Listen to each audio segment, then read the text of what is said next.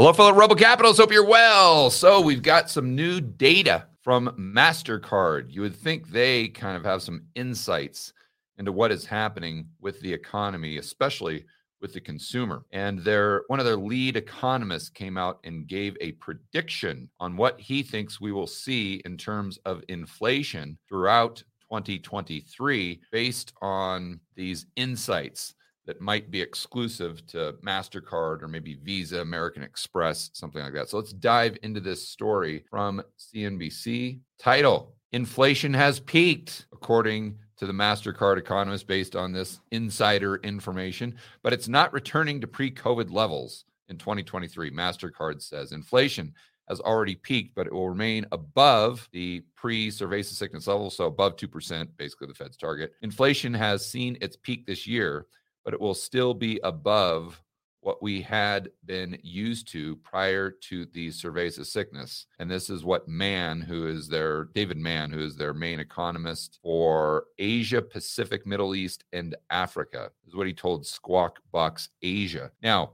before you say, oh, George, this is uh, nonsense, or you say, oh, George, yes, I believe this, wait until you hear some of the other things that the guy says that might make you slightly discount his initial view. Going further down the article, and here's where I start to get suspicious. We do expect that we go back down in the direction of where we were in 2019 where we were still debating how many countries needed negative interest rates. So, to me, someone that would say, would use those words together in a sentence would lead you to believe that he was someone that was part of this debate. He was actually, you know, saying, okay, well, maybe we should have negative interest rates.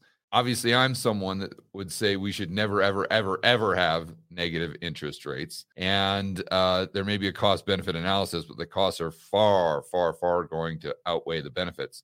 So, can you imagine me in an interview or even on one of these live streams saying that, yeah, inflation might go back to where it was in 2019 when we were still having that vigorous and um, intellectually rigorous debate on which co- countries needed negative interest rates. Like that never comes out of George Gammon's mouth.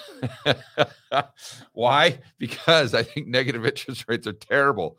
So the fact that someone would say this again, he's not saying directly that he is in favor of negative interest rates, but it seems like he's in favor of at least having the debate. Oh, I guess I'm in favor of having the debate, but I just think that uh, the only reason I'm in favor of having the debate is to expose how ridiculous the idea is in the first place.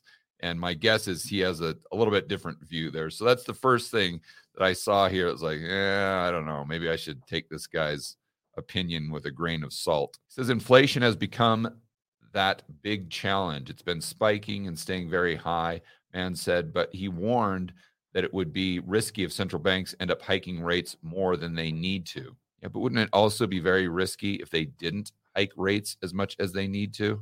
You see, the the, the downside is for the government really here. Eh, oh, I, I shouldn't say that, but a lot of the downside is for the government if they hike rates too much. You see, because the government benefits technically, uh, theoretically, it benefits from consumer price inflation, assuming that the receipts are going higher as well. Now, that's debatable in and of itself, because I would argue that most of the receipts going to the federal government are a result of asset prices, not really inflation. So you can have an environment where we have high inflation, but if asset prices are coming down, I would say the receipts most likely will come down as well. The challenge is if you've lost orientation of where the sky and ground is, you're not quite sure where you need to end up. Uh, okay, like they like the Fed had some sort of like clear orientation prior to 2019. I mean, when has the Fed had clear vision and and and specific and uh, robust orientation based on anything that has to, uh, that has anything to do with macroeconomics. I mean, that, that's their job, but he's making an assumption that they're good at their job, which I don't know about that, David. And another thing you'll notice with these mainstream economists is they pretty much get paid to have a consensus view. So even if you get it wrong, as long as everyone else is wrong, you're not going to get fired. But if you get it wrong and everyone else is right, then you're going to get fired. So it sets up this kind of weird type of incentive structure where the mainstream economists and the talking heads on CNBC, the ones who are, are, are respected, they always come out and pretty much state the obvious. Like, where do you think inflation is going? Well, and you'll notice they always start by saying what's happened in the past, as though that's some sort of revelation. They'll say, oh, well, you know, since 2019, inflation has gone up, and we have seen it peak over the last couple months. It's gone down. It was at eight point, or was it nine? Went down to 8.2, and now we're at 7.7. So we see this trend continuing uh, into the future. The Fed, we think, has got a, a handle on the U.S. economy.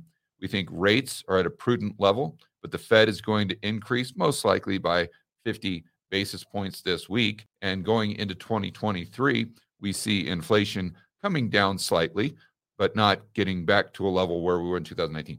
So, what I just said, as most of you know, sounds exactly like what someone would say on CNBC, like exactly word for word. But I sat there and talked for 30 seconds and I said absolutely nothing.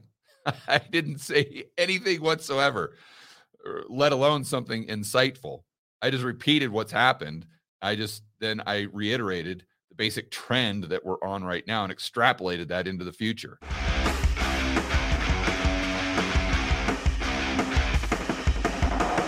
Hey guys, I want to remind you to check out Rebel Capitalist Pro. This is the incredible online investment forum that I have with investment experts Lyn Alden and Chris MacIntosh.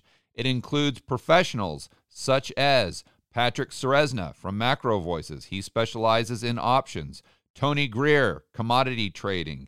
Jason Hartman, real estate. And Brent Johnson with macroeconomics. If you want to build wealth and thrive in this world of out of control central banks and big governments, Rebel Capitalist Pro is the resource you need. So check it out today at georgegammon.com forward slash pro. That's georgegammon.com forward slash pro.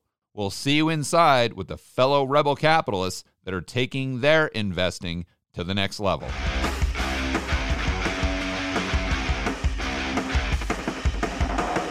My point is that's what these people do because that's how they keep their job. And here is where he just completely goes off the rails. He's talking about uh, the consumer spending. And I think this is interesting, though. So let me go ahead and read this whole thing. Consumer spending, despite high inflation, Mann said U.S. consumers are still willing to engage in discretionary spending in areas such as travel. Why? I think the reason you're seeing this is because young people, especially, favor or um, are, I think young people today are much more inclined to spend money on experiences than spending money on things. Now, for Josh, you know, listening, he may say, "Oh, yeah, of course that makes sense." But back in when I was growing up, it was the complete opposite. Complete opposite. And so this is definitely kind of a generational type thing. You say, "Okay, George, well, what does that have to do with uh, what this economist is saying?" Well, because if we look at the wage increases, the nominal wage increases that we have seen throughout the last, call it year, year and a half, it's disproportionately happened with younger people in these uh, kind of lower end jobs. So, although they're still not making as much as that 60 year old person, the rate of increase has been way, way, way, way, way higher. And plus, they're living in their parents' basement, or, you know, they don't have a lot of these expenses. Their student loan, they haven't had to pay that in a year and a half. So they've got all this additional purchasing power. And so to me, it would make sense that you're seeing travel as uh, something that's kind of propping up consumer spending in aggregate total. But here he, like I said, goes off the deep end. There is something in the back of people's minds that worries them that even though it's not very likely, it's still possible that these COVID restrictions will come back, meaning lockdowns. I don't know anyone who thinks that, well, let me take that back. I don't know anyone that is like a normie, like an average Joe or Jane that uh, you know is completely oblivious to the World Economic Forum, let's say, that thinks these restrictions will come back. And the people that I do know that thinks there's a possibility these restrictions will come back think that they will do so not for health reasons, but to take away freedoms and liberties. And you could probably put me in that category. but I don't know that there'll be cerveza sickness restrictions, maybe more so climate change, or maybe restricting you, effectively restricting you by limiting how much money you can spend per month on certain items. Therefore, once you've hit your max, you, you, you basically can't leave your house. You're basically in lockdown because you really can't spend any money on uh, on anything other than you know buying wheatgrass and and mealworms. So that's kind of how I see it playing out there. But but this again would lead me to believe that he's really within the mainstream and he's really kind of just you know one of the the, the useful idiots that just kind of follows whatever the media is saying and the global elite and the World Economic Forum and the IMF and therefore I I would uh, be rather hesitant to put too much weight on these predictions that he is using because